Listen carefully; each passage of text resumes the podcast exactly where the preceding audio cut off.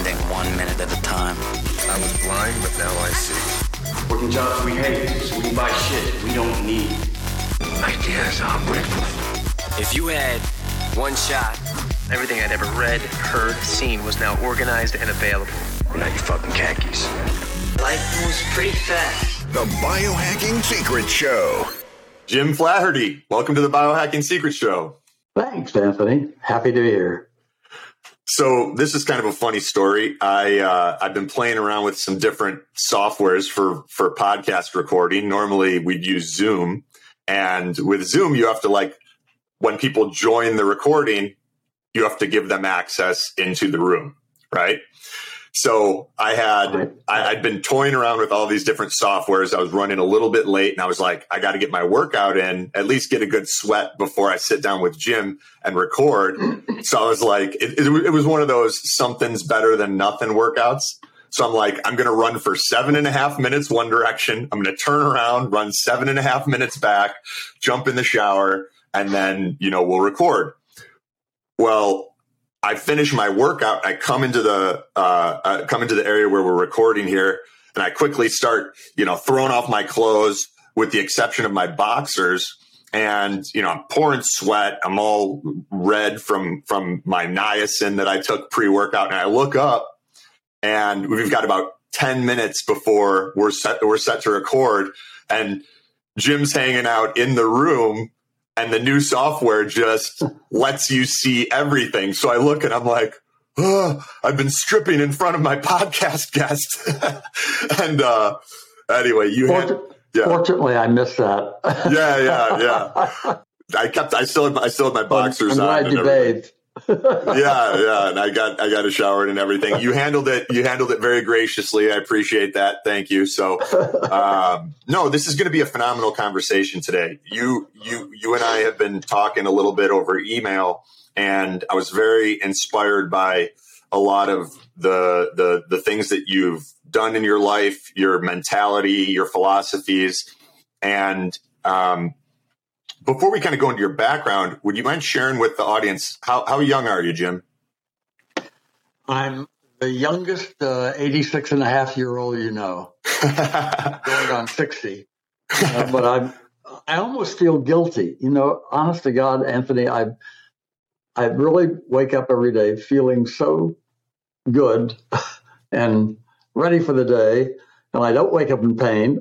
and I'm, I don't know, I'm looking forward to every day. Yeah, um, absolutely. Absolutely. 86 So- and a half. That's, and, and, and, you know, part of why this is so exciting to me is because I love examples of people who are mentally, physically, spiritually fit that, that are doing, you know, so, so much of our society is, is just at, at your youthful age, content to sit in a chair and stare at a box on the wall and you know what i mean? Just just slowly allow their faculties to dwindle away. And then if something comes up health wise they try to throw pills at it you know? And and so i love surrounding myself with living breathing examples of people like you who embody the philosophies and the way that i'd like to live when i'm when i'm your age I, I saw a funny, a funny line the other day, which I really like. Said, In, "Inside of every elderly or older person, there's a younger person wondering what happened." totally so, totally um, I don't know. I I didn't expect to live this long, but I but I did, and I and I I do think to live this long, you have to have some discipline. You really have to decide. Okay, if if I've been dealt this hand that that's allowing me to go on, then I better take care of myself. yeah So I do all that. I do all the right stuff. Mhm. you know, i resonate with that which too boring. Yeah, no, not at all. It's great. And and and when you realize how how good you can feel, you know, when you realize what's possible with a little bit of discipline, it's it it it really allows you to just experience more life. You know, the the the density and richness of the experiences that you're able to have, you know, a month of of a healthy life could you, you could experience things that take other people six months or years, or, or they're never able to experience because they just don't have the capacity. So maybe a good place for us to start out would be um, can you give us a little bit of your background and your origin story for our listeners who who may not be familiar with uh, your work? okay. Uh, going all the way back, I was born and raised in Coral Gables, Florida. I didn't see snow till I was 20 years old. I transferred from University of Florida up to Michigan State University. That was in 1955 to get a degree in communications. Now, strangely enough, in 1955, only two schools in America offered communications as a degree. Now, every roadside garage and chapel offers it as a major. but uh, back then, only uh, Colgate and Michigan State. Anyway, at any rate, I went to Michigan State and graduated and came to New York City with degree in hand during a recession. There was always a recession in New York when I arrived and I interviewed everybody, and I got a job with Allied Stores Corporation in their executive sales promotion trainee program. And I was being paid, ready? Mm-hmm. $3,400 a year. Yes. I took home $200, $200 a month after taxes. That doesn't, no that doesn't buy you a, a, a two weeks in New York these days. No, not these days, but and back then, trust me, I was not exactly living in a wonderful condo with views of the city. I hmm. I won't talk about my sub poverty apartments that I had. Did it hurt me? No, it didn't hurt me at all. And and I laugh now looking back because I remember it very distinctly. I would get up every morning so excited with the idea that I was able to get up and work and earn a living and go to work. And I went to work and I was taking home basically a dollar an hour. I would go to work an hour and a half early, taking home $200 a month. And then in later years, God was good to me and I worked hard and I ended up in corner offices. I can remember when I was earning 150, 160,000 dollars a year in New York. I still went to work an hour and a half early. Mm-hmm. That was built into me, and that some well, yeah. of that stems from. Go ahead. Anthony. No, I was interested. I'm, I'm interested what, where your mindset was at at the time for you to be showing up a, an hour and a half early, even when you're making a dollar an hour. I thought I'll get there and I'll I'll get going. I'll get my mind in the right frame of mind, and I'll finish whatever job I had, and I'll be available for any other work they have. I would take any assignment they got. Also, way back then, I found a quote from, of all people, Noel Coward, that great wit and wag and actor and producer. And he said something that I totally embraced back then, and I still believe it now at age 86, with great line work is much more fun than fun and it is. It really. It, I was not created to float around a pool with a margarita in my hand. Mm-hmm. I've done that, and I think everybody should do it now and then. Everybody should have travel, and they should have some fun and have some silliness in their life. But that's can't be the end all of life. I totally agree. I think life to create yourself, you have to have a goal.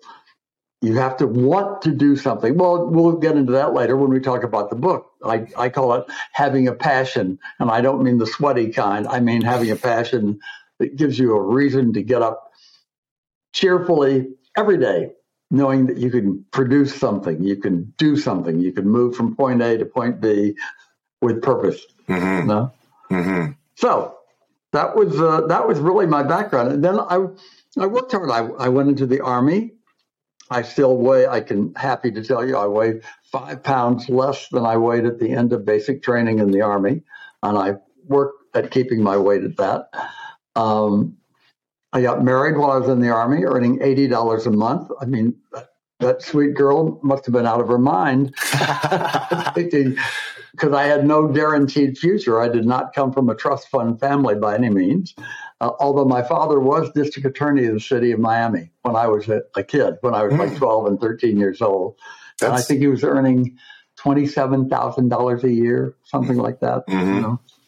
At any rate, um, we had children right, right away. I have two wonderful daughters who are this. You want to talk about feeling old when you have one of your daughters call you with loving sarcasm dripping from every word, saying, Hello, Daddy, dear. This is your 60 year old daughter calling. I, I, so I have two daughters, aged 60 and 62. Um, and I'm very, very, very close to them, and I love them dearly. Uh, one of them lately said, "Daddy, you know you can come and live with me." And I told her I'd. Ra- I said I'd rather take gas. I I knew that most people have nice, friendly fathers, but you are, you know, ridiculous. But it's okay. it's all we're great friends. That's beautiful. That's Um, beautiful. And you've written a few books too, haven't you? I've written a few books. I wrote two full length fiction novels Birth, Death, Romance, Sex, International Travel, Broadway, pure fiction, which was fun. I, I think I wrote those as a challenge to myself. I'm going to back up for a minute. What I did to earn a living, I became a copywriter in the advertising world. Mm. And then in time, I became, if you remember the TV series, a madman. I was Mhm. much, much better behaved than the people in Mad Men, but I was. I was the corner office creative director. And I did that for years, and I had a wonderful time with some great clients and tried to really do interesting work. I don't find most advertising that interesting to me anymore. But um, I decided one day, I wondered, could I write other than 30 second and 60 second commercials? Could I write a 350, 400 page book and keep it interesting enough? So I assign, gave that assignment to, to myself, wrote two novels, liked it. Now, I'm, today I'm going to talk to you about a nonfiction book, which I think is more meaningful because I think it gives everyone, certainly everyone from age 50 and up, um, some good ideas for making every day worthwhile in their life. hmm hmm I'm, Because I I'm- feel yeah. people should. Absolutely. And you know, out of curiosity, before we kind of get to your nonfiction books, so you got married, you're making um, not very much money, right? Did you ever ask your your your ex wife what she saw in you, or what was it that really allowed her to take that leap I- of faith?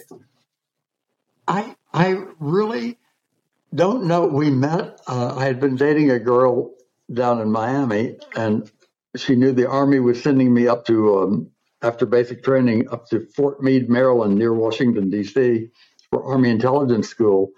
And she said, "Oh, call this girl, this Mavis Sherman. You two are so much alike. You'll probably end up getting married." And I said, "Oh yeah, sure, right, great." So I called Mavis, and eight weeks later, we were married. Wow. Now, uh, she was beautiful. She was an illustrator. I was a writer. We thought nice combination. We both wanted to have children, and we thought we would have pretty children, and uh, it would be a good and interesting marriage. And it was. We really had a very good time. Mavis was gone, gone to meet her maker long time ago, but. Uh, uh, it That's was, uh, fantastic. very interesting. We both both love the whole idea of having of having children. Were Were you a big Why people want to do that these days, I don't know why. Well, you know, I, I, I'm, I wasn't sure if I wanted to have kids, and now I'm, I'm, I'm I've kind of changed my mind in that regard.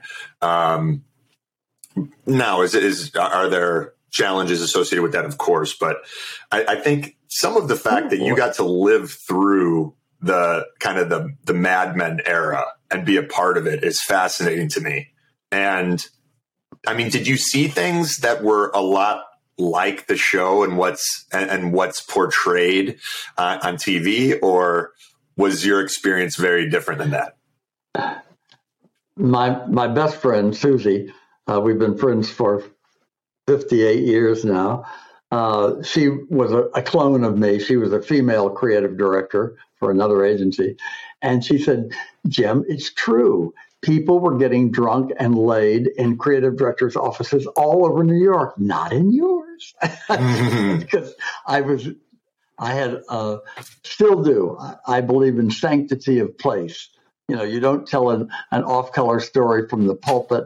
You don't have a cocktail party in the AA meeting hall and you don't have unspeakable sex in the Oval Office either. because there should be some kind of sanctity into what you do. And in my office, my office was meant for solving problems with products or services and coming up with good creative thinking mm-hmm. and not it was not uh, Las Vegas. It wasn't a party room. Yeah, I, I read Ogilvy on advertising a couple decades ago, just just to make my own copywriting for biohacking secrets better, and uh, and that was that was one of many books that had a had a power positive and powerful impact on my life and the way that I approach Good. The, the, the written word. Well, let's let's talk a little bit about your book. And, um, you know, I want to just, for our listeners here before we dive in, if you guys get value from this conversation, if, if you're enjoying the things that Jim's sharing, please share this episode. Share it with your friends, family members, coworkers, anyone that will get value from it. And uh, that that means a lot. That allows us to keep doing these interviews for free for you guys. And uh, yeah, so share it up. And then now, Jim, um, let's talk a little bit about your book. We've got some cool topics lined up here, but I, would I'd like you to, dear old friends. Dear old friends, a loving reminder the band won't stop playing till you stop dancing. And I even put XO Jim on it because I wrote it as a love letter 44 years ago. All of my life, I had older friends.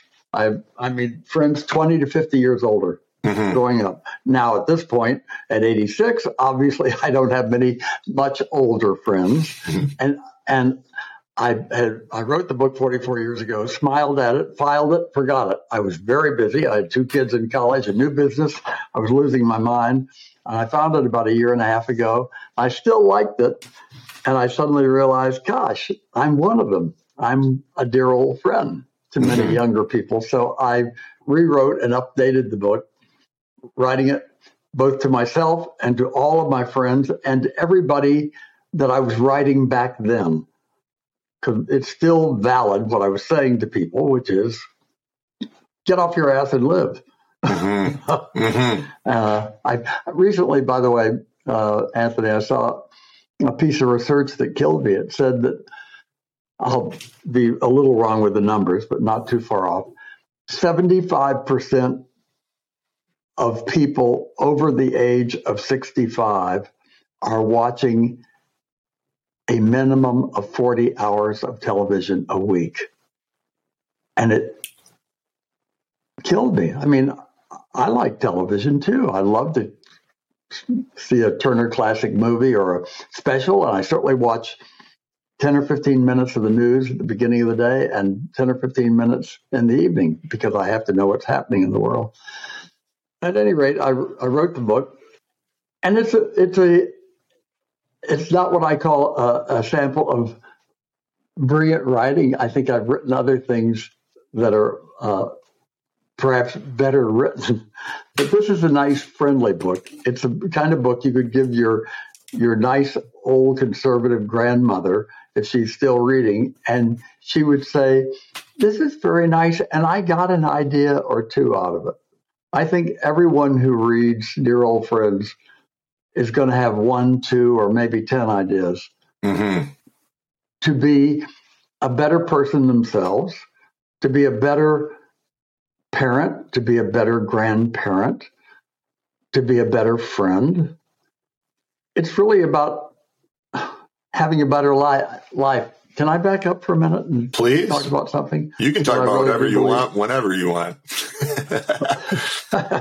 no, I want you to interrupt me. You're the host. um, my my late great mother, who was widowed twice, and uh, was a terrific woman. I, I had no older siblings, and my father died when I was 14, going on 12. So, mother had a very strong impact on my life. And fortunately, she was really a smart dame and a terrific. She was a terrific broad and funny as hell, and very much a lady and a nurse. And from, by the way, Centralia, Illinois. Now you sound like Don She Draper. grew up on a farm, a farm in southern Illinois. Mhm. And she used to say to me, every morning, every morning when you get up, you have an opportunity. You're going to have to face your biggest critic, your harshest critic, the biggest obstacle in your life. It could be one of your best friends, but normally it's a very difficult person. It's that person in your bathroom mirror every day. And you have a choice when you see see that person. You can close your eyes and grimace with pain and say, Good God, another day. Or you can smile sweetly and say, Good God, another day. Mm. I know it may sound a little hokey, but I do that. I say, Good God, another day. I woke up on the right side of the grass and I have another opportunity to do something good, Mhm. not just for myself, but hopefully for somebody else too. Maybe I'll write something good. I'll I'll make a phone call to people I know who are having problems. I'll Mhm. send some emails.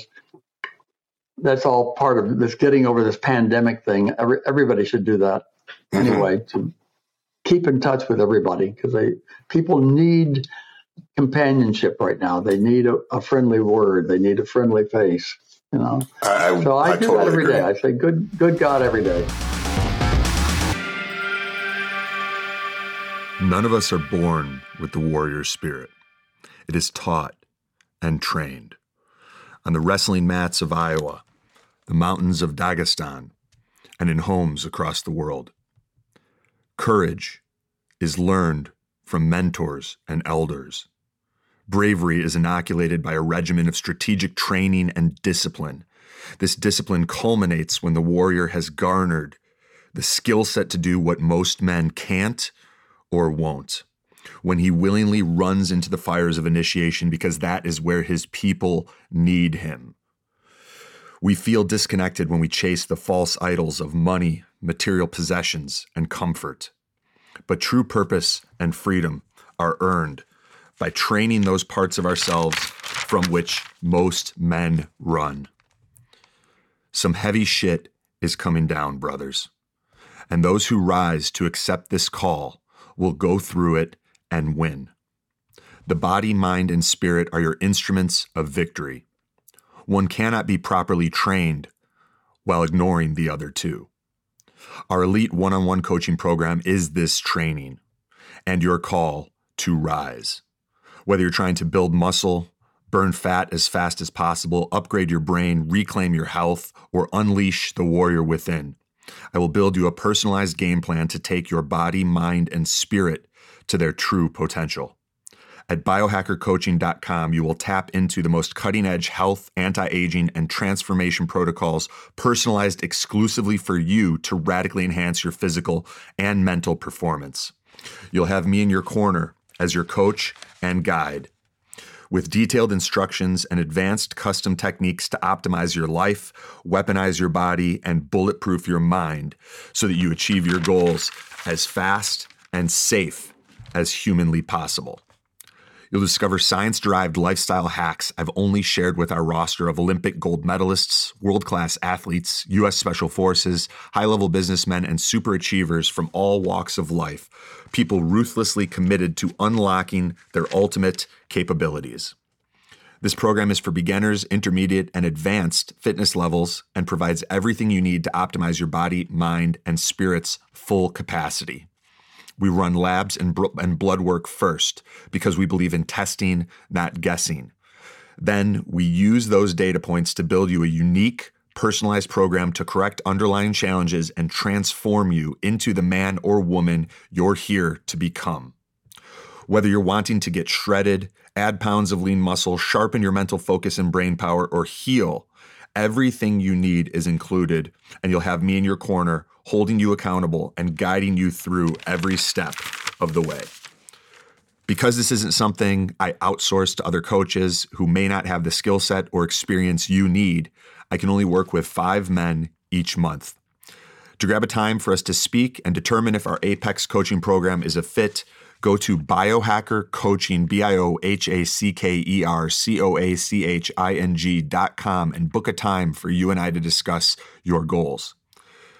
Because we receive 50 to 100 applications each month for these five spots, if you'd like to request your application gets moved to the top of the list, send me a text message to my personal phone at 847 989 3743 and let me know why you're ready to change your life. This is elite, personalized training at the highest level with zero guesswork. Only a small handful of people get this level of access to me and these teachings. If you've resonated with this, go to biohackercoaching.com now and fill out the short application form to grab a time for us to connect. Strength and honor. I, I was on that that quick run I mentioned earlier, and you know, I, I just I, I, go. I wanted to unplug, so I didn't want to be listening to music or doing anything like that. I just kind of wanted to be.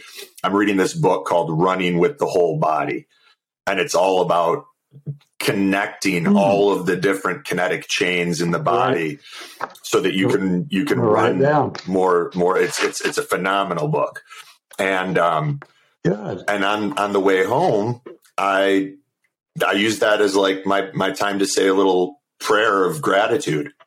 And you know thank god for all of the things that i already have in my life and and thank god for all of the things that are, are that, that are on their way to me. Um, and and you know I, I try to verbalize it as if it's all already there and i'm thankful for it. You know even the things that maybe aren't quite there at this point in time and space if that makes sense.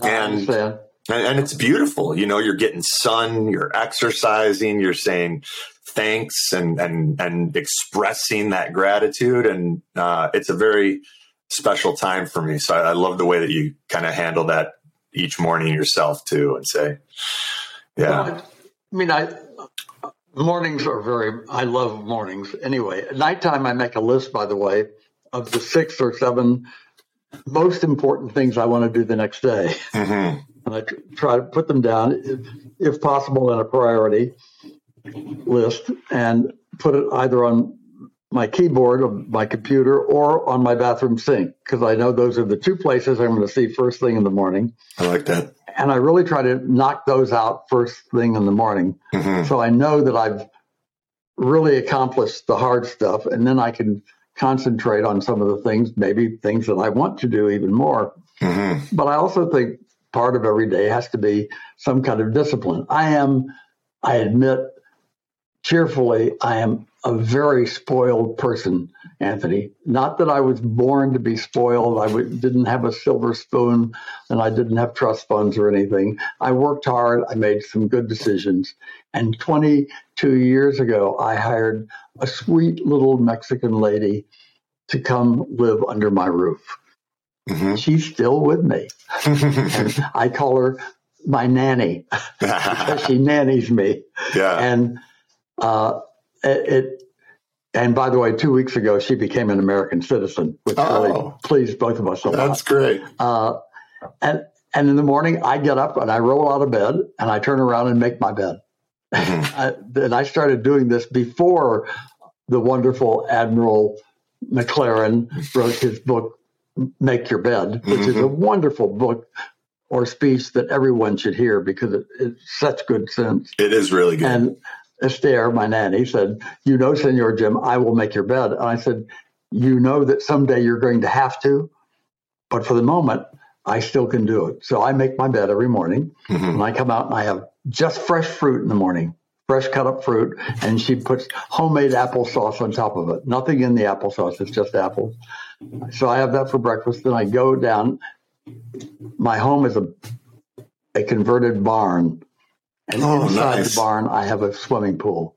I have a swimming pool because I'm in New York State. not in Florida. Mhm. So I go down and I do 30 minutes of serious exercise in the pool, not swimming laps. I do it with weights and back and forth and high knee jogs and do all that stuff, 30 minutes, whether I want to or not. Mhm. Then I come up, shower, change for the day, and I'm ready to ready to go. But it, it's you making your run. It's I think a little bit of discipline doing things like that are really good for you. Making my bed is good for me in the morning. Mhm. It's that's important too. Mhm. Yeah. Um, You know what's kind of funny is there's um have you ever seen the the Mr. Rogers documentary on Fred Rogers? Won't you be my neighbor? yes, I know I did. Uh, right, of course. I Rogers is l- terrific. loved it, loved it. And one of the things that earlier when you were chatting, I was like, "There's there's there's a part of your mindset that reminds me a bit of Fred Rogers." And you know, he talked about every morning he would go for a swim, and he would weigh himself every morning after his swim, and like clockwork, his weight was always 143 like 143 pounds. He was he was that same weight for decades, right? And in his mind, you know, 143 meant I love you. Like I has one letter, love has four letters, you has three letters, Uh, one, four, three. So he would step on the neat. scale I like that. he would see one four like three and think to himself, "I love you," and that's kind of part of that ethos that permeated through Mister Rogers' neighborhood.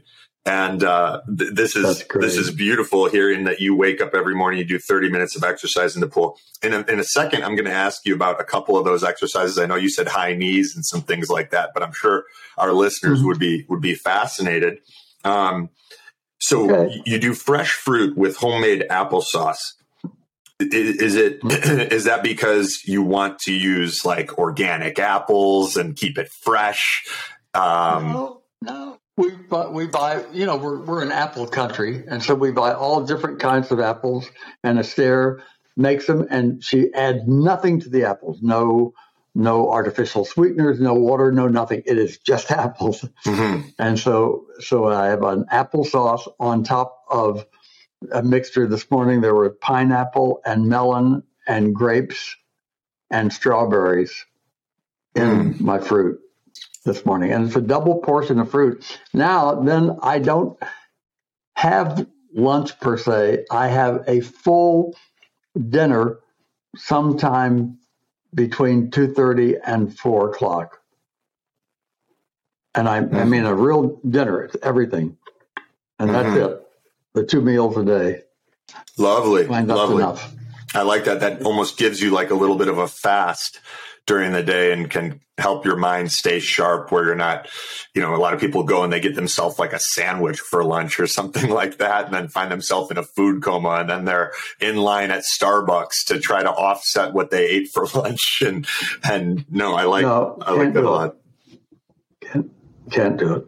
Yeah. And what time do you wake up in the morning? Uh, normal. I.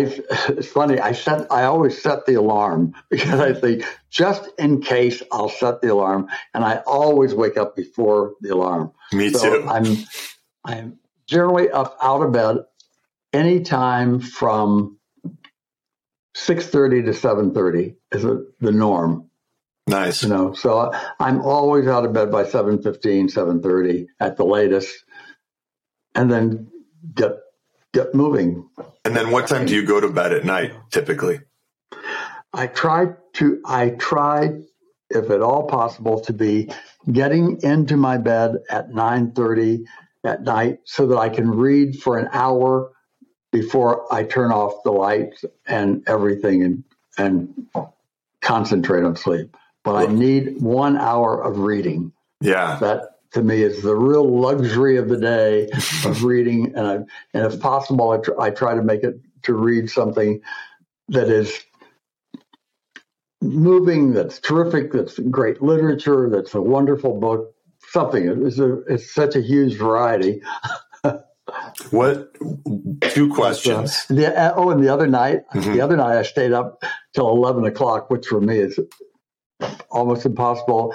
They had on um, turner classics they had Out of Africa, which Oh. I hadn't seen since it came out, and I I I watched it because I l- got to live that for about five days.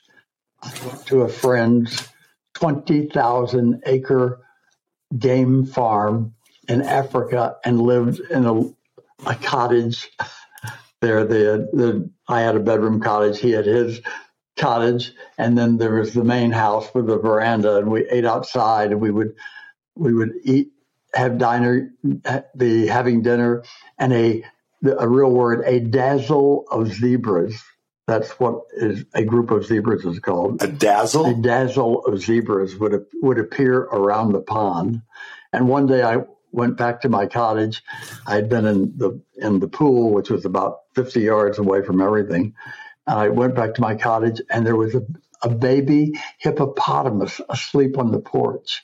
Come on. and I and I thought it was it was magic. You know, That And I- I, watched that movie, and I, I, I got teary eyed thinking about it. Oh my god! I think I think I think I would. Uh, I'd, I'd be in heaven.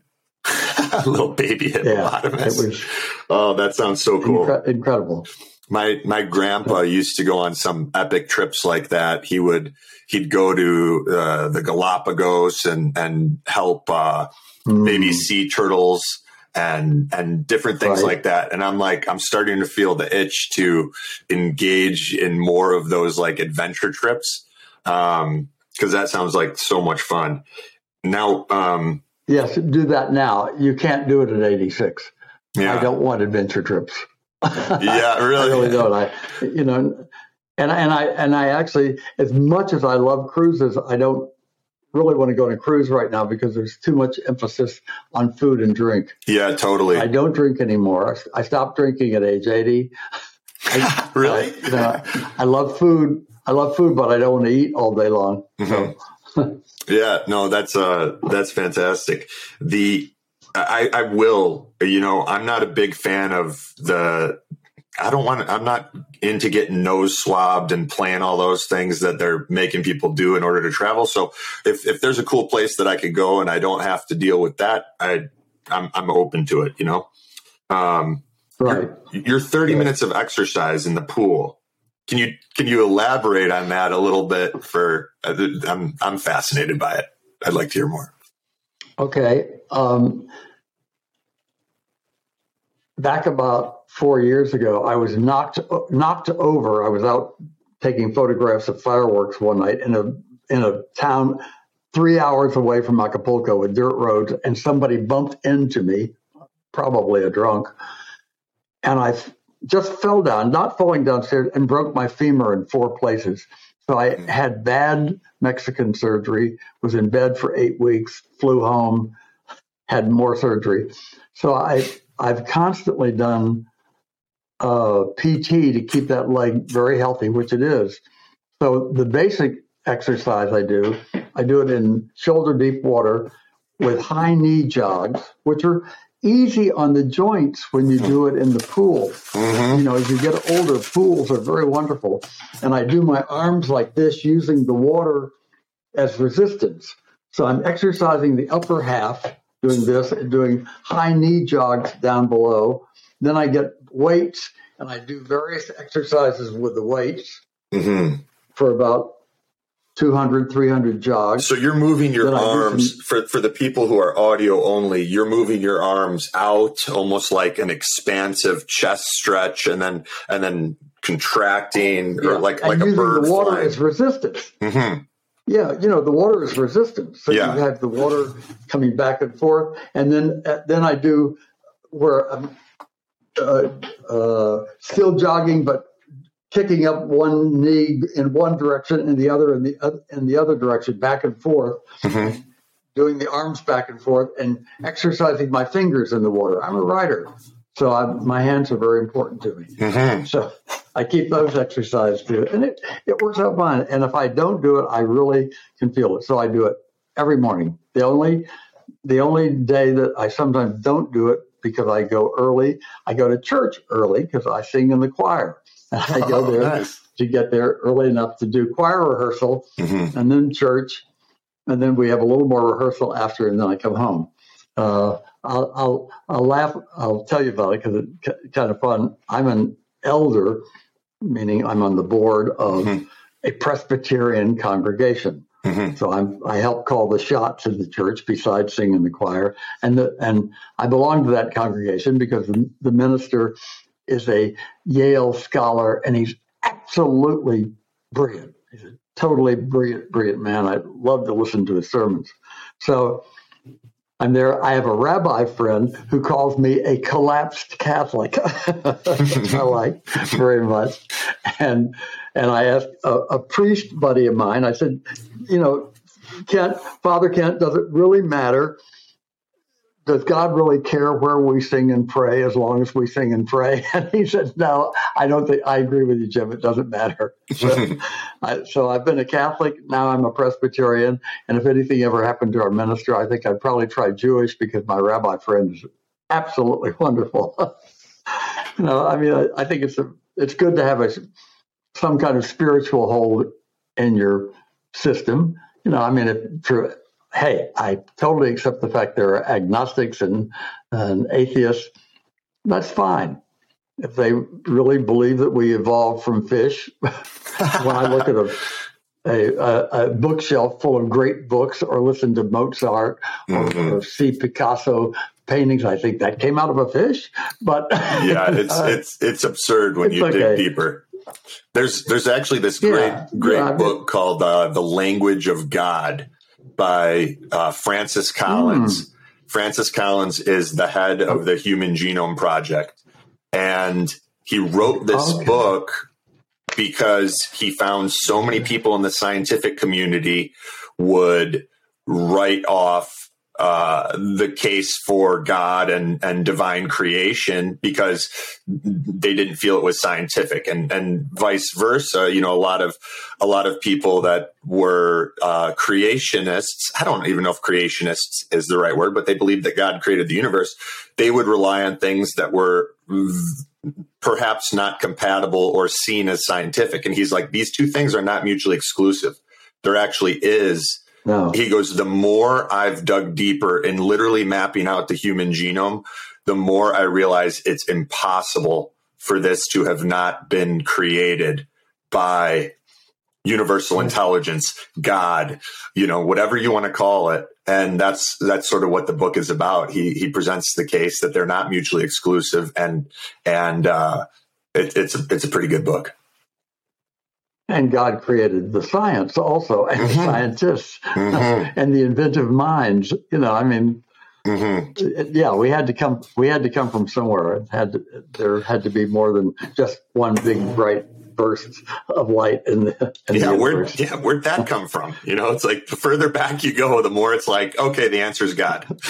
Hey, um, what, the weights, are you using like the same type of dumbbell weights that you would use at a gym or something else? Don't dopey little one. And uh, this really sounds very mousy, but it, it, at my age, I think it's enough. I'm using right now, and they're, mine are waterproof because they're underwater half the time. Uh, I'm using uh, five pound weights. When I was younger, I was using seven or 10 pound weights. Mhm. Now I'm at five pounders each, which is quite enough. You know, people say, oh, they're only five pounds. I say, fine, I want you to do it. I want you to go and do that for a while. Mhm. You'd be amazed the difference of putting five pounds in each hand of what that does to you. Yeah. Um, but I- that's fine. Yeah, just plain old weights. I had them down in Acapulco in our villa outside, and I keep them here in my home. That's beautiful. I um I tore my pectoral muscle in 2016 wrestling with uh my my friend and business partner Russell Brunson, who is like I think he took second in the country uh, in college for wrestling, and we you know we were just like I was having a good having a good time, kind of fighting him off, and he was kind of playing around with me and and and we got tangled up and when we hit the when we hit the mat my I felt a pop in my right pectoral and I was like ooh that didn't that didn't feel like something I've experienced before and then when I went to oh. like push him I couldn't I couldn't push with the right side of my body.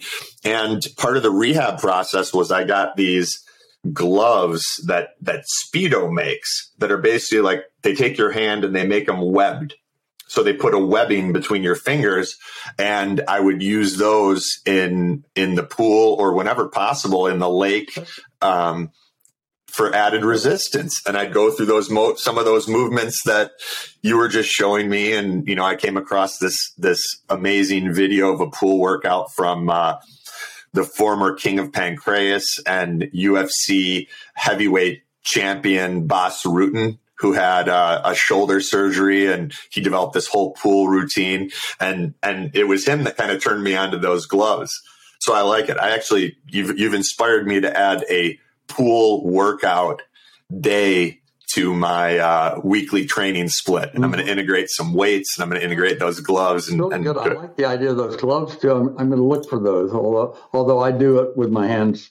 What? What? I turn my hands into gloves to do yeah that. there you go there you go lovely. Okay, so um, dear old friends, is that is that available at jamesbflaherty.com? It is. That's my website, uh, which will also introduce the other two books, the uh, two novels at the same time. James B. F L A H E R T Y dot com, and uh, there's a a new addition to the website where they can just click on the book and it'll take them right to the book link and everything. Love it, love it. Um, let's talk a little bit about your golden rule. Okay.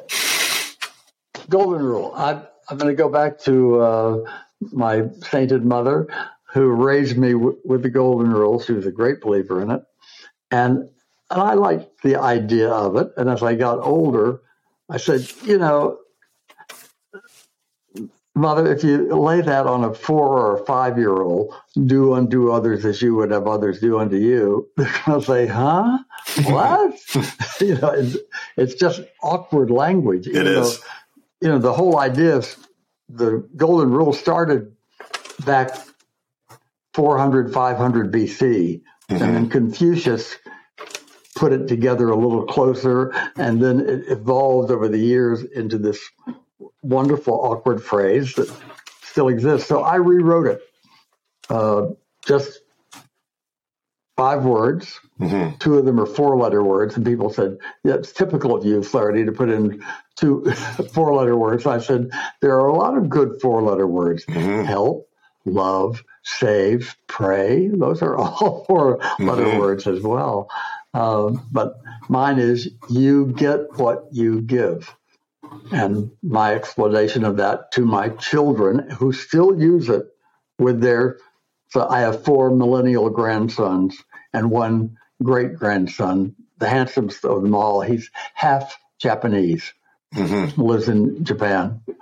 Uh, you get what you give. If you give a helping hand, if you give a sympathetic ear, a generous heart, a warm embrace, you get it back. Always. If all you give is criticism, demands, complaints, ugly, depression, Mm-hmm. you get that back too. It comes back and bites you, you know where. Mm-hmm. You know, and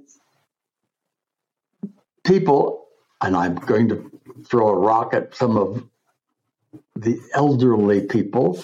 Sometimes elderly people get that way. They get to, well, rah, rah, rah, rah, rah, rah, rah. I want this and I want that. And if you don't do this and that, and then they wonder why their grandchildren don't call them except once every other year, or they, or they're not, their children don't walk in with a big smile saying, how are you, mom? How are you, mm-hmm. doing, dad? Mm-hmm. Today, you know, people make it make it harder on themselves. They make life harder on themselves because you do get what you give. I say to people, try it yourself.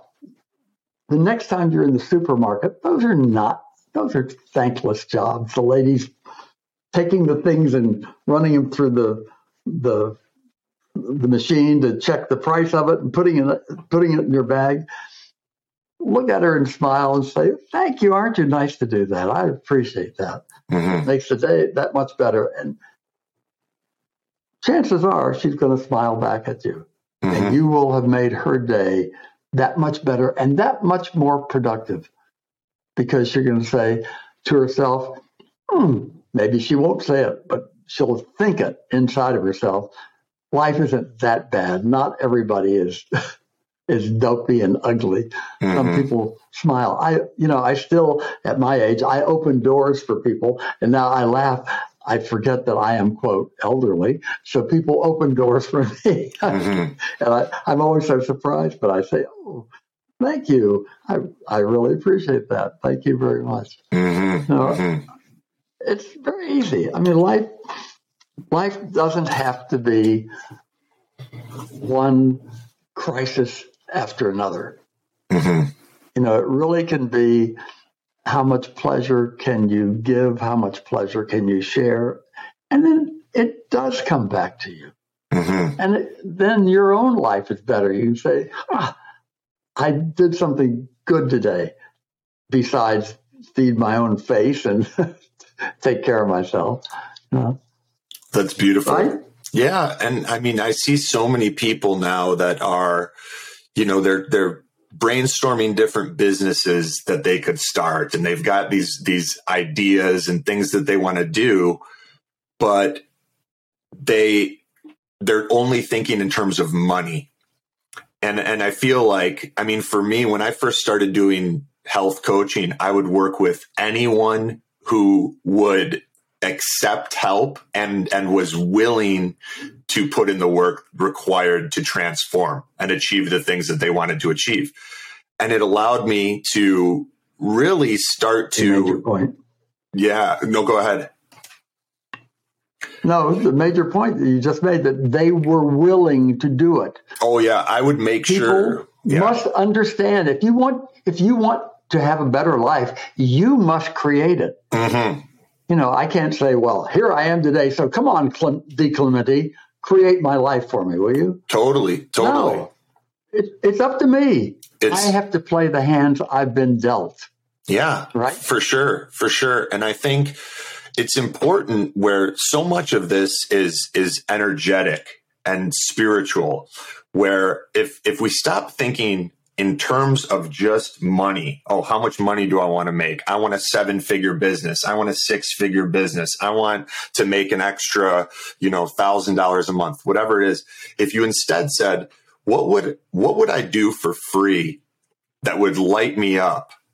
that would allow me to connect with people I care about and have a positive impact on this world. And I'm willing to do it for free to start so that I could develop a skill set that down the line is even more valuable to other people. It lets you put in the reps that are required. It lets you encounter the the the challenges and the the troubleshooting in order to really to really help people and it's far more effective to just roll up your sleeves and start doing good or as you would say uh, you get what you give start giving more to people Absolutely. and stop just brainstorming business ideas get your business idea and then go start giving it to people for free and you will get so good that you eventually have a very real business there you just reminded me of that with some of your philosophies and things I also, by the way, I'm a great believer. uh, What you can't always do in life is, I call it crap shooting with your life.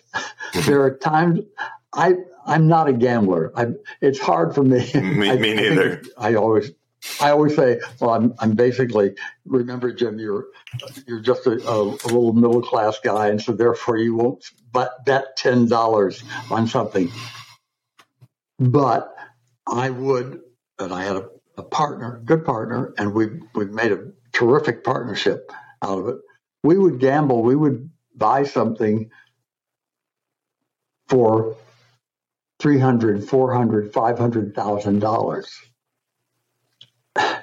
not knowing whether or not we would be able to turn it into a money making property Mhm. but we did it. It was crap shooting with their life, buying the inn.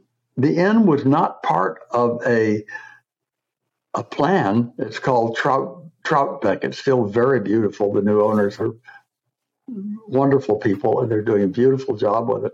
But we really bought an abandoned stack of stone in a town that nobody had even heard of, Amenia, New York, where I still live. I told you we call it anemia or amnesia, but it's a, a, funny little town, 82 miles due north of Manhattan, in a very pretty part of America where New York, Connecticut, and Massachusetts all bump up next to each other. It's called the foothills of the Berkshires. It's uh, very attractive. But that was crap shooting. Mm-hmm. Would we buy something and start a business that I knew nothing about? And I gave up advertising when I was about at the top of the mountain and could call my own shots. And I said, well, life is short and maybe this will be interesting. Mm-hmm. I mean, I I went on working the first two or three years, have enough money to pay the salary from the country, but then it started to work. Mm-hmm. It was a successful business. Mm-hmm. Uh, another crap shooting with my life was when I accepted the job offer to move to Argentina, to move Mm. 6,500 miles with my wife and two little girls, ages nine and 11.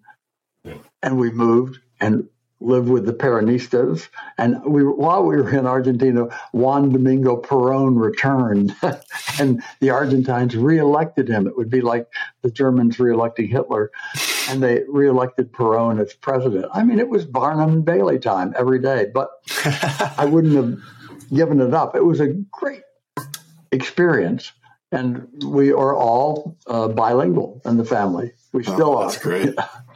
Uh, and we travel, and with the kids, we traveled all over South America. I, they've climbed all through Machu Picchu and that's not everything. I'd taken them to Europe earlier, but um, so I think that's important. Um, I've heard Machu Picchu is, is legendary. I'd love to check it out at, Uh, at some point.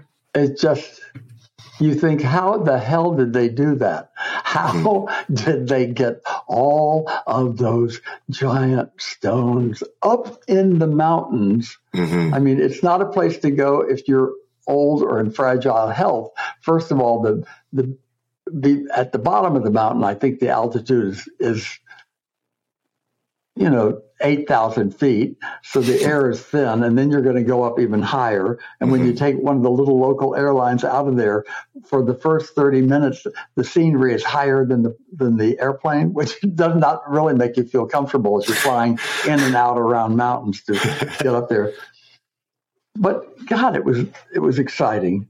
You know it really was. It was a uh, just living in south america was exciting argentina was spanish speaking europe hmm uh, it was very quite wonderful Yeah, very uh, that sounds great. rough Um, what what else? else is important to me What else from your from I your? know. Oh yeah, go ahead.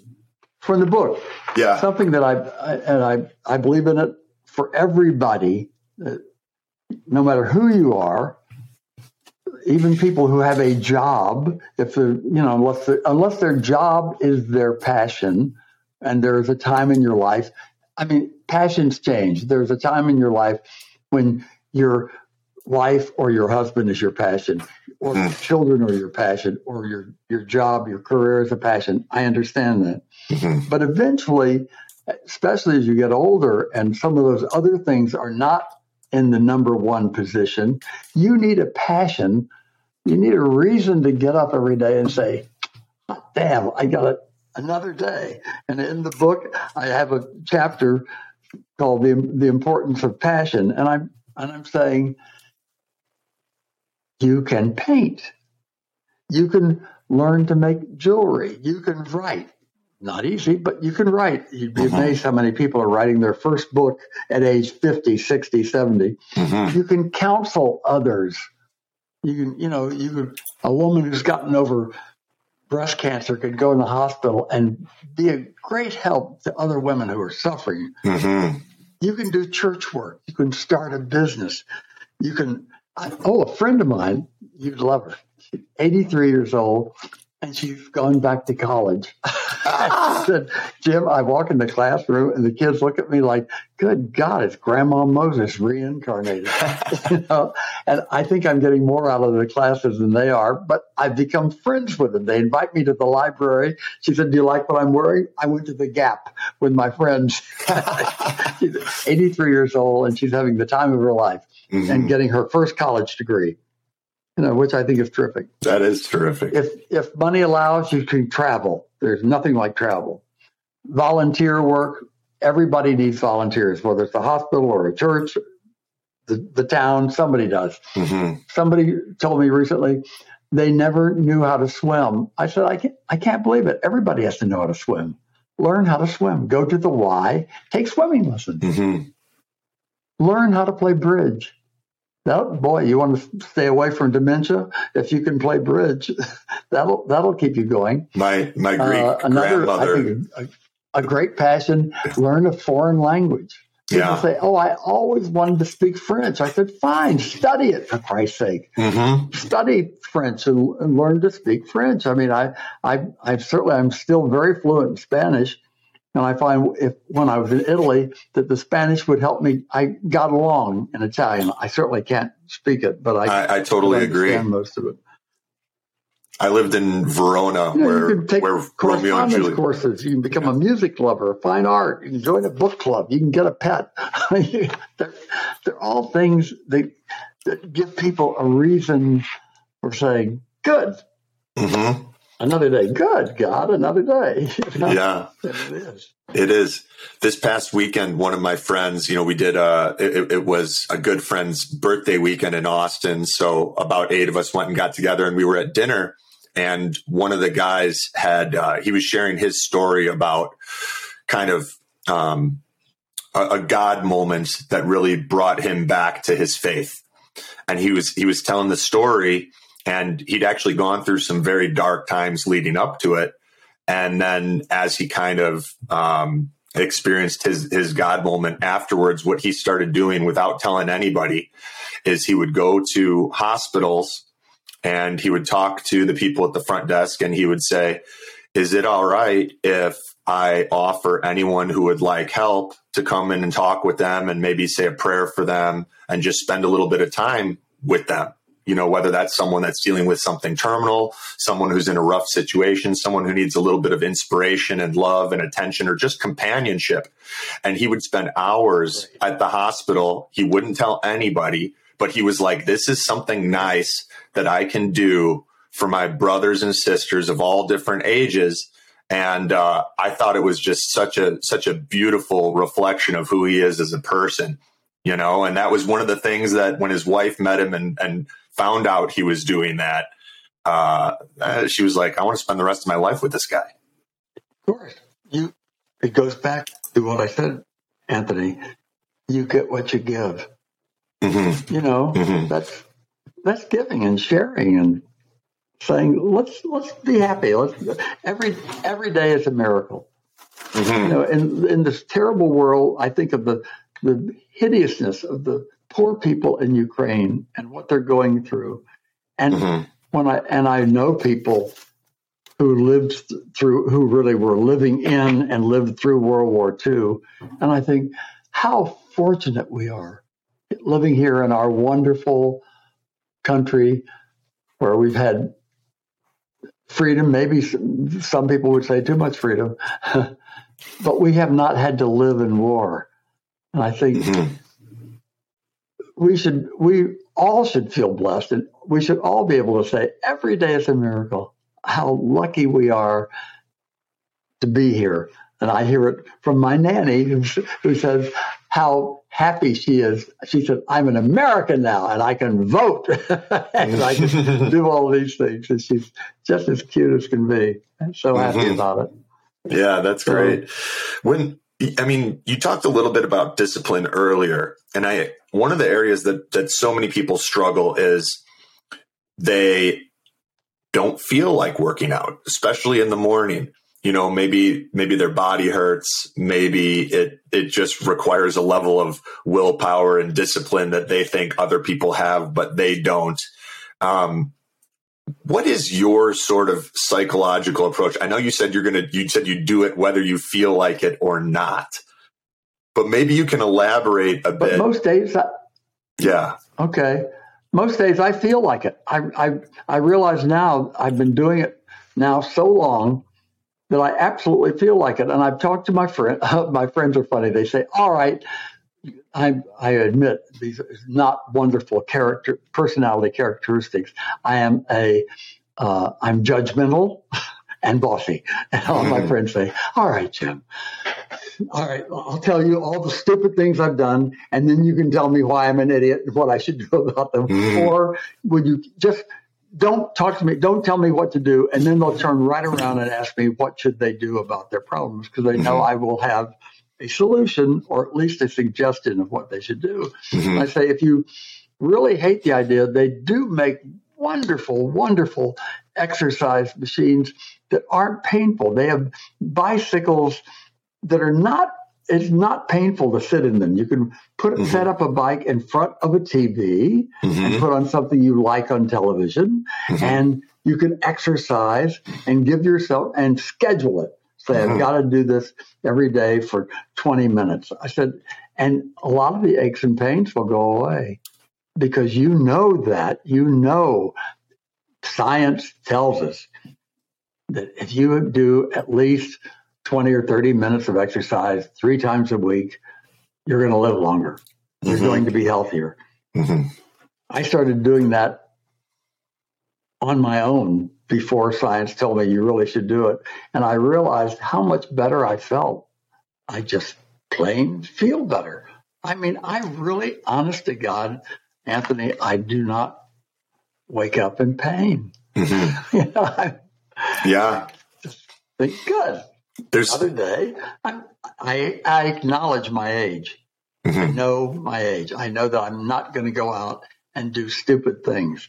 you know, and I don't. Where before I, I used to love to walk all over Manhattan. Now I'm, when I'm in New York, I'm annoyed if I've got to walk past the corner because I, I really don't want to walk on cement anymore. Mhm.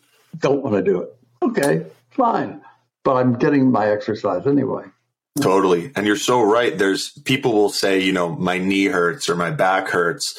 Um, but you have like the pool workouts that you mentioned, the exercise bikes that you mentioned. You could get on an elliptical. You could sauna. There's so many options where if your mindset Mm. is, if there, if I will find a way and I'm going to get this done no matter what, not with, not while hurting yourself. It doesn't need to come at the expense of your of your uh, of pain in your body. There's ways to do it without pain, and as you get going, as you said, the pain goes away, and you're a lot And more motivated can- if if if if you have committed to training, let's say six days a week, seven days a week, and you're going to do it no matter what, Mhm. you're a lot more motivated to find out where that inflammation and pain is coming from. Maybe it's the food you're eating, you know? And then if, if you're going to show up and do your workout, well, then you're going to be looking at what you're putting in your mouth and like, is it possible that this pizza's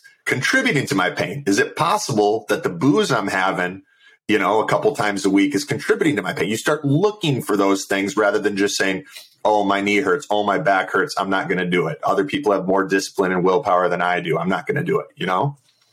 I know when I hear pe- people talk, say, "Well, I'm I'm really having a lot of respiratory problems," and I and they're telling me this as they light up a cigarette. I say, you know, I know that you're educated, and I and you read, and you really are going on smoking.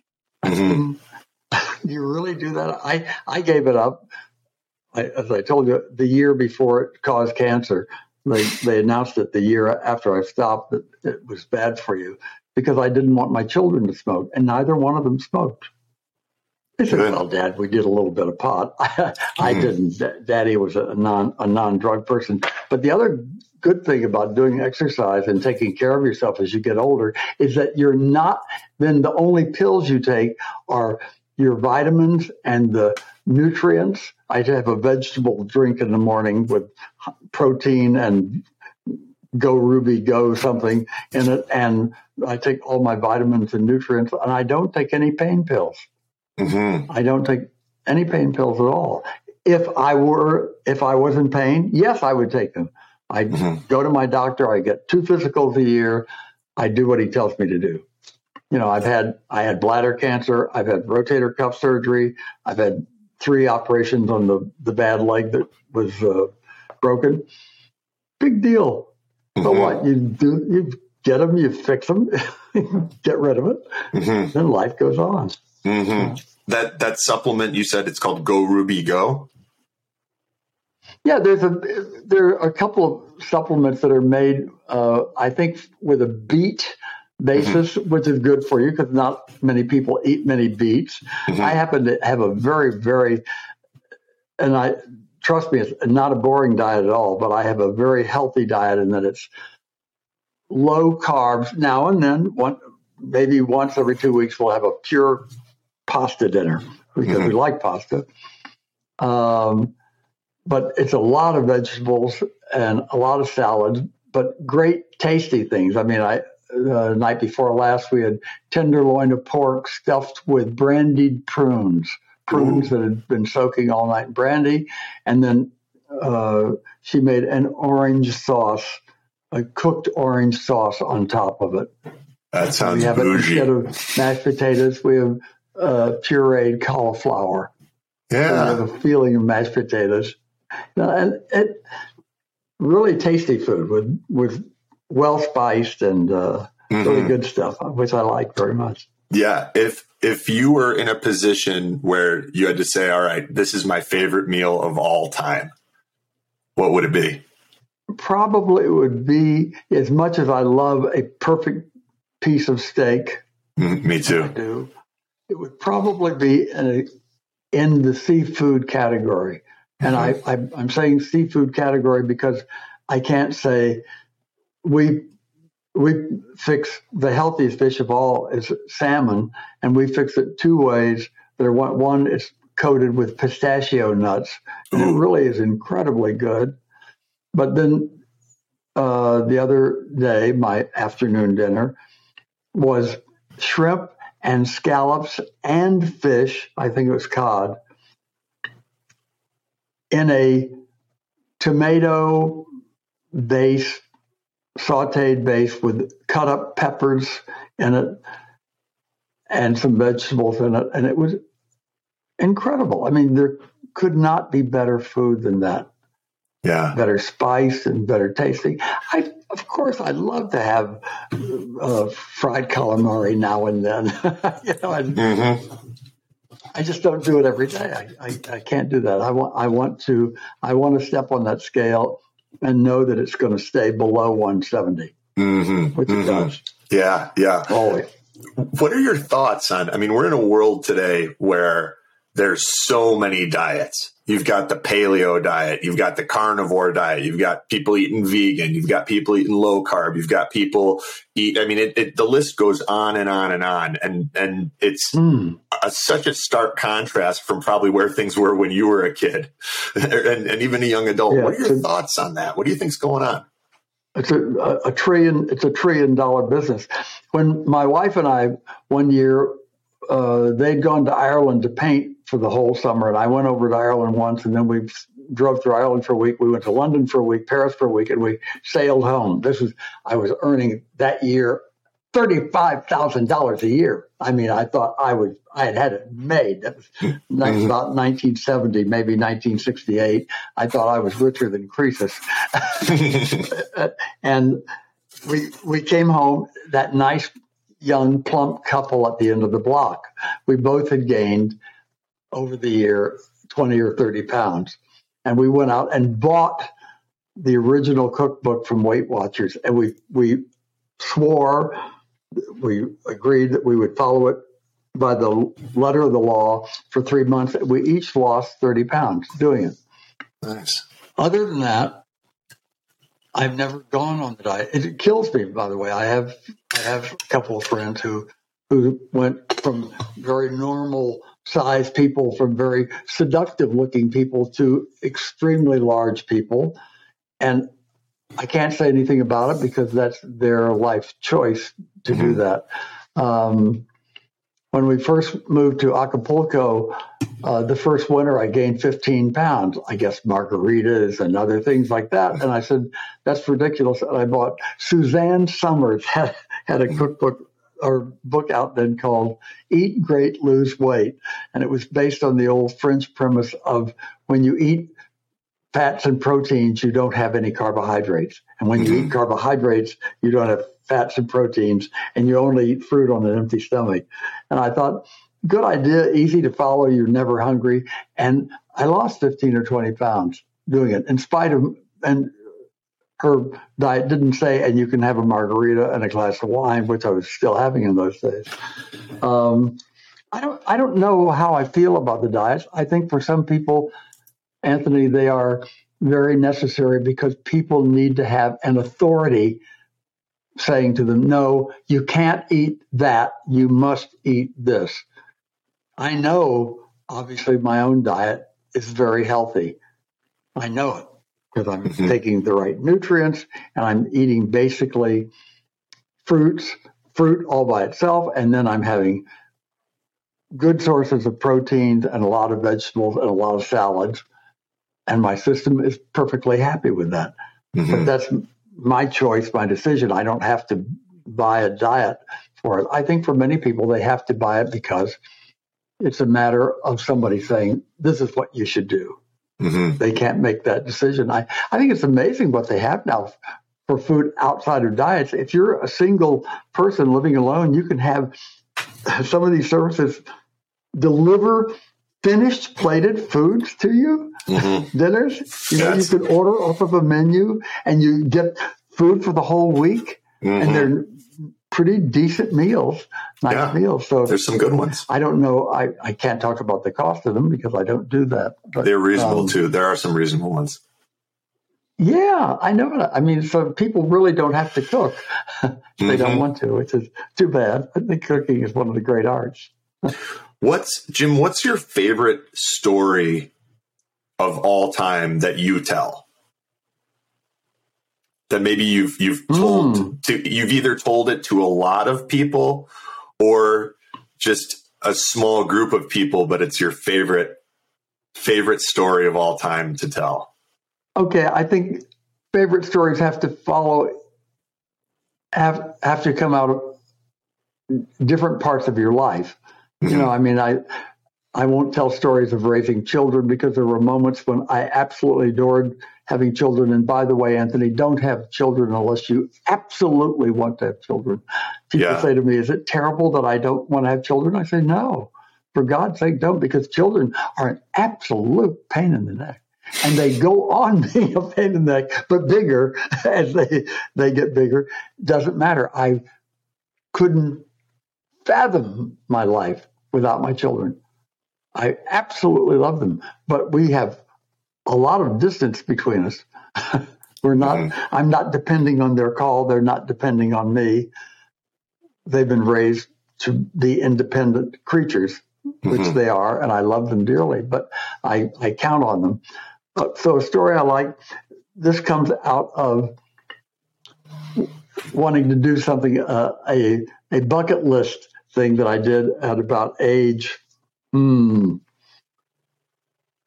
15 years ago. So I was about 70 years old then. Uh, we came into some money that I didn't expect, sold a piece of property, and I said, Good. I know what I want to do with it. I've never been to Southeast Asia, and I'm I really feel I've missed something in my life. I said, but I don't want to do it flying coach. I don't want to do anything coach. So I got two ladies in a travel business, and they planned a five star meal, a five star trip, a seven and a half week trip to Southeast Asia. Oh wow. So I I did that, and it was with a company back then called Abercrombie and Kent, I believe. And everywhere we were, there was a nanny to go to the ticket counter to get the airline tickets. And at the corner, there was a Mercedes and a driver. Mhm. And closed museums would be opened just so that we could go in and see it. And I had seven and a half weeks to soak up Asia. And it was wonderful. it was terrific. I went back other times. I've been to China two or three times, and uh, that that is a, a, remembrance that I like very much. I remember walking through Tiananmen Square, and a, a little tiny girl came up. Uh, I was traveling with my partner and uh, another couple. Came up and patted my partner on the tummy and said, "Happy Buddha." the next day, we fl- we flew up to, I think it's called Cheyenne. I'm not sure, where they had the something else I wa- absolutely had to see the the uh, terracotta soldiers, uh, an entire army of terracotta, life size soldiers and life size chariots with horses, all life size, all sculpted in terracotta. So we went up to see that. And in the store there, they had a happy Buddha about yay so big, made of solid onyx. which I bought. yeah, baller move. Jewelry grade onyx, but it's solid onyx, one one piece. Yeah, I'd imagine that was pretty I inexpensive. Of, I have a lot of stuff from Asia, from everywhere. Everywhere we went, we bought art. Mm-hmm. That was the other other thing I did did for myself. I loved art, so our memories of places are the art that's hanging on the walls. And mm-hmm. the house is a barn, so I've got big walls and a lot of art. That's great. What's what's your favorite book or books of all time? What are your favorite books of all time, or what's your favorite book of all time? Wow, that's uh, it, it's so hard when you read everything. You know, I'm a, I'm a great believer that to be a writer, what the first thing you have to do to be a writer is read. I think mm-hmm. it was Faulkner who said that. Read and then read and read and read some more. And then when you read enough, you'll know when you write something, you'll know whether it's crap and you can throw it out. Because if you read enough, you'll you'll feel the magic of good writers mm-hmm. around you. You know, I'm, so lately I I read one. I I, I think yeah, his last name was Carroll from the from the dragon's teeth. I'd never heard of it. Mm-hmm. Brilliantly written. One that a lot of people have been talking about the last few years. A, a gentleman or the gentleman in Moscow. If you've not heard of that book um, by strange name, his the man's name is Amor A M O R Towles T O W L E S, and it's called The Gentleman in Moscow, and it's a brilliant book and brilliantly written. I'm also a great admirer. I love women authors. Um, Elizabeth Gilbert, uh, whose fifth book she wrote to help herself get over her own emotional problems, and it became a worldwide bestseller and a, and a sterling movie, which was um, Eat, Pray, Love. I wrote that, that down earlier Gilbert. in our conversation when you were talking about great four letter words. Eat, eat, eat doesn't get it done, but pray and love. no, but but her books, Elizabeth Gilbert, anything she writes is worthwhile. By the way, look her up on YouTube. Also, she's charming. She could have her way with me any minute. Uh, she wrote one book, a, a nonfiction for creative people called Big Magic, and it's terrific book. You, I'm sure you would like it, Anthony. It's about when when the good idea, when the creative idea comes to you, how to grab it, how to. I don't know. It's it's, it's wonderful writing. Uh, that sounds great. I'll, like I'll pick it up. Terrific. Then then we get the great authors. You know, I, I somebody I hadn't read for years, Herman Wouk. I I found a book that I'd always heard of and I'd never read it, Youngblood Hawke. and it was terrific. It's a terrific, terrific novel. Um, These are great. You should read a Michener a Michener book in their life. Michener says, I love it. He said, in six pages, I can't even say hello. you know, Michener books are very long. Yeah. But their history, their history written in beautiful novels. I read Chesapeake recently, and I learned all about the eastern seaboard of America and its role in slavery and the importance of Quakers and all kinds of good stuff. Um, that's cool. You know, it's hard to pick any one yeah, particular book. That's you know? this is a, this is a great list, and I haven't read any of these, so I'm gonna I'm gonna be on uh, on the internet afterwards picking I them up. Wrote down the two books you mentioned too. Jim, you've shared some some fantastic books, a lot of amazing wisdom, and you know, in a, in a moment, I'm going to give you the opportunity if there's anything else that you feel called to share with our listeners or or that you'd like to discuss. But before that, I'm I'm very curious. What, what are your favorite films? Film or films? Movies. Well, did I did I just tell you that the other night I watched um, Out of Africa? Out of Africa. Yes. Yeah, I saw that, which I I thought was just unbelievably uh, wonderful. Uh, I and there was a time in my life also because I was a New Yorker. You know, the the the joke was you didn't have to read New York Magazine or the New Yorker to find out the best restaurant, the best books, the best play. You could just ask Jim because old smartass Flaherty knew everything. And I've been to every play that ever existed. I mean, I, I saw during my honeymoon in New York, my four day honeymoon from my $80 a month job in the Army, uh, we saw the original My Fair Lady. Oh. Then I saw in 1957 the first production of West Side Story. Oh wow! Everybody in New York was out of their minds talking about West Side Story. You know, now everybody in the world knows it, but back then it was such to see hoodlums. Uh, the the joke was I, it, maybe it was a New Yorker cartoon or the joke. The two little Jewish ladies talking, and one said, "Have you seen this?" This thing, this West Side Story, and the other one said, "Where are you going to find hoodlums? What can dance like that?" It was amazing. You know, Yeah. so I remember that. I saw West Side Story and Mame and a lot of wonderful Broadway back then and when when I could understand Broadway. I don't totally understand all of it now. yeah, right, right. I Um, gotcha. So, um, guys, if, what if- did you ask me? Did, any any other favorite movies or favorite films that that you know you've loved that have had a, a positive impact on you, or that you just that just gave you a lot of joy? Now, I'm finding uh, now I'm to find a couple things even since we now live in a. Remember, I, I was I grew up without television. My Mhm. mother bought a TV in 1951, the first TV on the block, so that we could watch the presidential um, campaign. She said, "I think it'll be good education for you." Mhm. You know, I was 15 years old then. Uh, it was a year after Dad died. Now I find on television you find things like all creatures great and small, and now and then you find something that is really very very tasty on TV. If you look through it all and, and follow it all, you, you find some wonderful things to watch. I haven't seen the current movies Yeah, yeah, to tell the truth. I'm, I'm just not up to date. I, I watch the the Academy Awards and things, and I and I don't recognize the actors. yeah. You know, Well, I'm with you there. Good, Jim.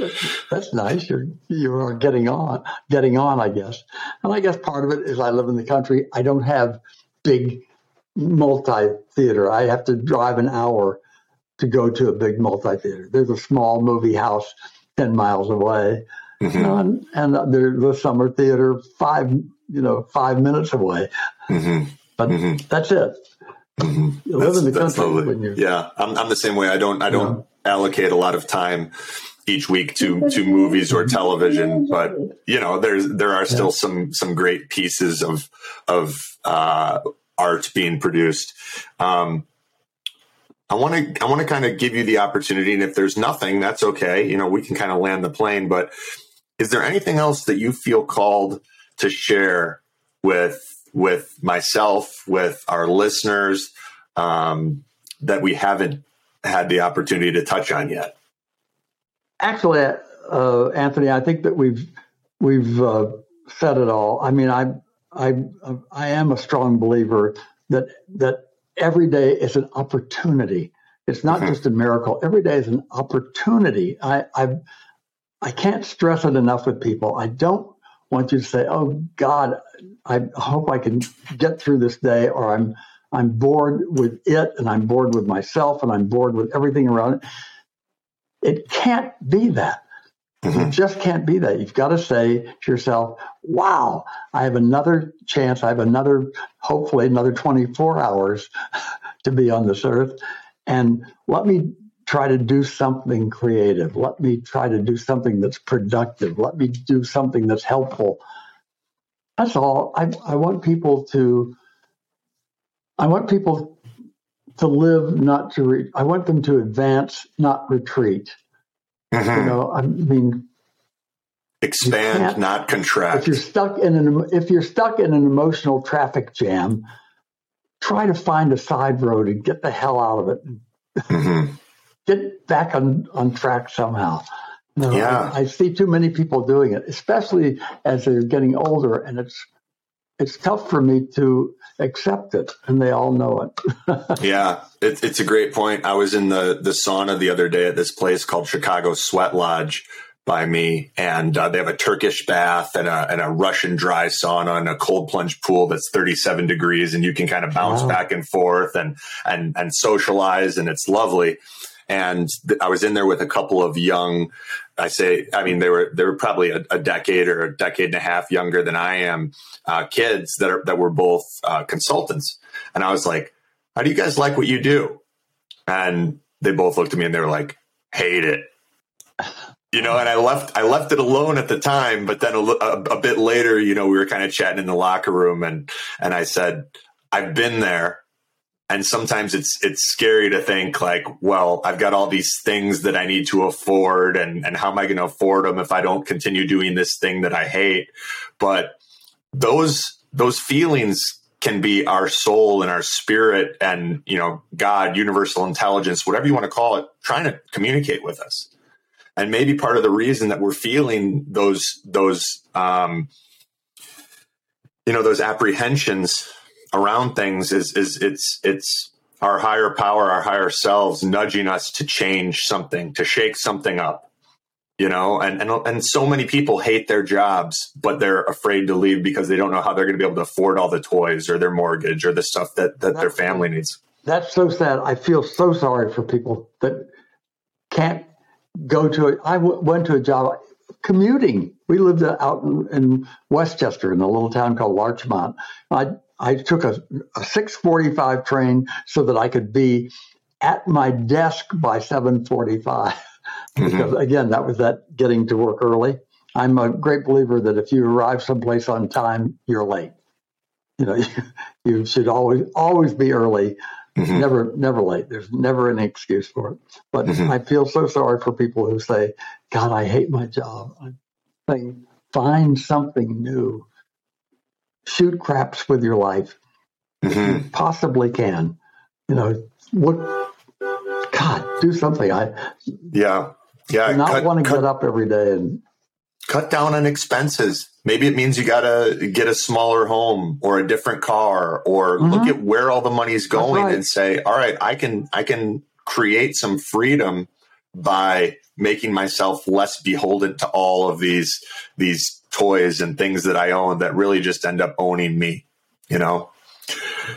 Jim, this is I've loved this People ask me- conversation. people ask I'm- me why don't i why don't i buy a, a, a fancier car for myself and i said because I like my Chevy Blazer SUV, and I mm-hmm. still have my 2008 Jaguar. Same year I did the the Southeast Asia trip, I bought myself a Jaguar, I, but I still have it with Yeah. 3,000 miles on it. That's awesome. This this is this has been a beautiful conversation, and and I want to thank you so much. I've enjoyed it, and you shared a lot, uh, and and and I think our audience is really going to like it. And guys, uh, if you do, please you know share it up. Um, go to jamesbflaherty.com. Pick up uh, pick up his books. You know what I mean. Connect with uh, connect with him and check out some of the cool things he's working on. Uh, yeah, Jim, thank you so much. I've I've I've very much enjoyed our time you, together. Anthony. It's, it's been it's been great. It's been great fun. Yeah, Hope we can do it again someday. Absolutely, absolutely. Thank you. Okay. You're welcome. There's always room at the barn, and I keep the pool at 86 degrees, not 37. I appreciate that. Maybe maybe I'll take you up on it sometime. Okay, Fred. Great. As you may already be aware, my specialty is working with entrepreneurs, Olympic athletes, executives, and high achievers to help them unlock ultimate performance in body, mind, and spirit. If you want to lose fat, build muscle, activate untapped brain energy, and feel 10 to 15 years younger, my proprietary coaching process is the secret behind many of the world's top performers. Here's how it works. Over 24 weeks, I will walk you step by step through a personalized process that utilizes your blood work to build you a custom game plan for taking your physical and mental performance to their maximum potential. I believe in testing, not guessing, and have proven time and again that personalized results crush anything that you could achieve following the one size fits all cookie cutter programs that litter the internet. With regular one on one coaching calls, I'll guide you through a personalized process for achieving massive, unparalleled results in your life. My proprietary process includes blood labs, testing, and advanced health diagnostic tools, upgrading your metabolic engine, personalizing your nutrition, optimizing your sleep, upgrading your cognition with brain targeted supplements, smart drugs, and peptides balancing your hormones, building strength and muscle mass, detoxing heavy metals, pesticides, and toxic chemicals that can slow you down, building resilience and bulletproofing yourself against stress, integrating time restricted eating uh, through advanced fasting protocols, increasing oxygenation and supercharging your immunity, and of course, tracking and monitoring your progress with science based tools and expert accountability. We also leverage personalized biohacks that will help you to achieve your physique and cognitive goals faster than you thought possible. And on top of all that, for a limited time, I'm offering three special bonuses that you get to choose based on your desired results. So you pick three from the following five options. Bonus option number one upgrade sexual health, libido, and performance. Bonus option number two get rid of pain and recover like an athlete. Bonus option number three get rid of parasites, candida, Lyme, mold, and chronic fatigue. Bonus option number four get more youthful looking skin, thicker hair, and healthier nails. And bonus option number five fix your gut and optimize digestion, which ties in very well with bonus option number three. There's no faster, more effective way to tap into your full potential, get in the best shape of your life, and have your brain consistently firing on all cylinders. To apply for one of these limited half off spots, go to www.biohackercoaching.com, B I O H A C K E R C O A C H I N G.com. Fill out the short form and grab a time for us to talk full disclosure, I'm offering half off in part because we're building some cool new case studies and success stories that we can showcase in a infomercial style project that we're working on. So if you're at all on the fence, I encourage you to fill out the short form and grab a time for a free consultation with me to see if it's a fit.